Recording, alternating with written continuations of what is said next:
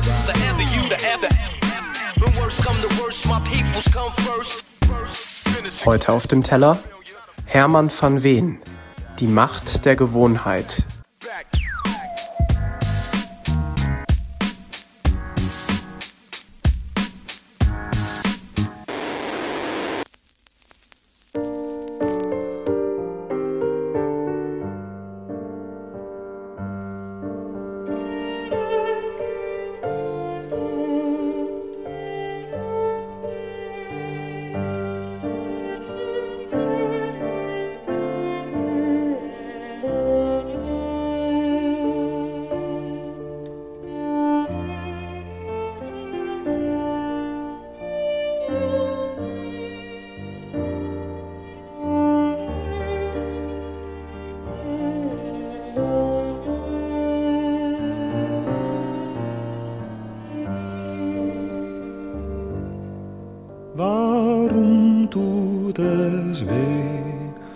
Verlieren,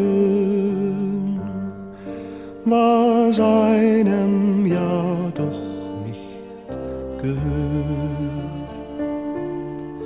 Zu stark ist die Macht der Gewohnheit, hat sie nicht zu viel schon zerstört.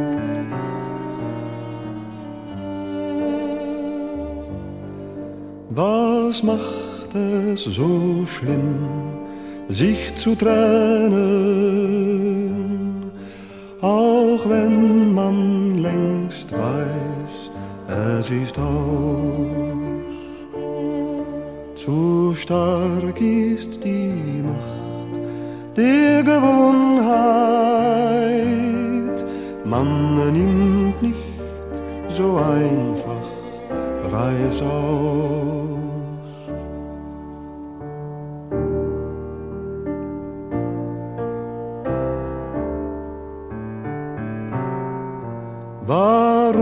Fällt es schwer zu erkennen, was Wirklichkeit ist und was Schein? Zu stark ist die Macht der Gewohnheit, man fällt auf sie zu gern herein.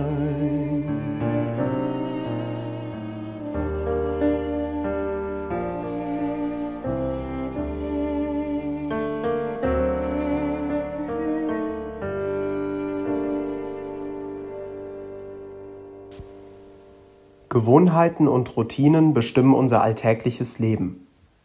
Auch wenn wir es nicht glauben wollen, besteht der Großteil unseres Tages aus solchen Abläufen.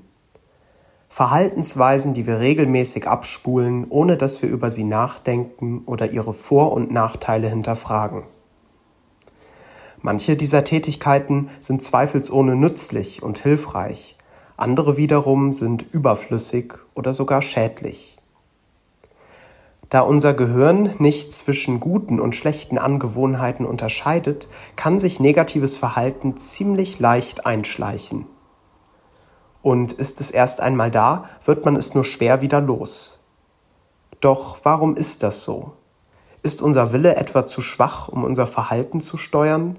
Und wenn dem so sein sollte, was ist es, was da in uns die Kontrolle übernimmt?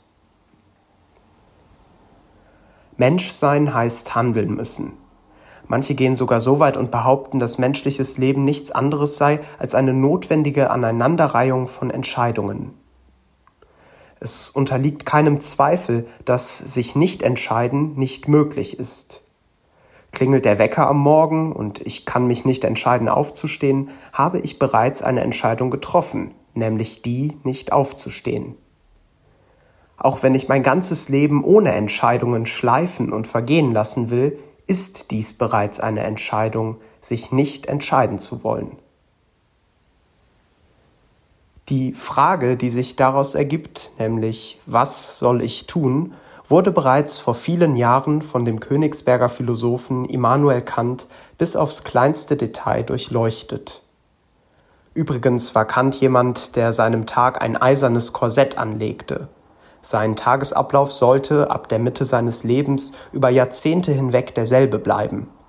Die kleinste Veränderung oder Unterbrechung dieser Tagesstruktur, die ihm von außen aufgezwungen wurde, war ihm zutiefst zuwider und störte ihn im höchsten Maße.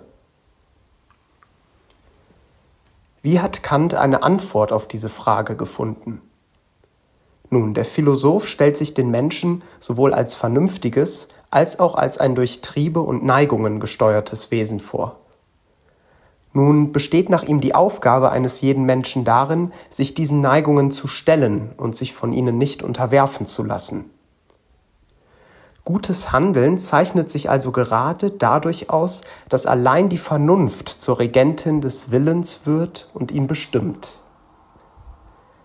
Kant ist fest davon überzeugt, ein Gesetz gefunden zu haben, welches für alle gleichermaßen gilt. Wann immer er dieses sogenannte Sittengesetz erwähnt, gerät er ins Schwärmen. So heißt es zum Beispiel an einer Stelle in seiner Kritik der praktischen Vernunft, Zwei Dinge erfüllen das Gemüt mit immer neuer und zunehmender Bewunderung und Ehrfurcht, je öfter und anhaltender sich das Nachdenken damit beschäftigt, der bestürnte Himmel über mir und das moralische Gesetz in mir. Wie Kant dieses moralische Gesetz genau herleitet und was er mit dem berühmten kategorischen Imperativ meint, würde den Rahmen dieser Folge sprengen. Aber vielleicht hat der eine oder andere Lust bekommen, sich mit den hochinteressanten Gedanken Immanuel Kants näher auseinanderzusetzen. Das war's mit Auf dem Teller. Jeden Freitag 23 Uhr. Ein Track, ein Gedanke. Auf Dasein, Spotify, iTunes und überall da, wo es Podcasts gibt.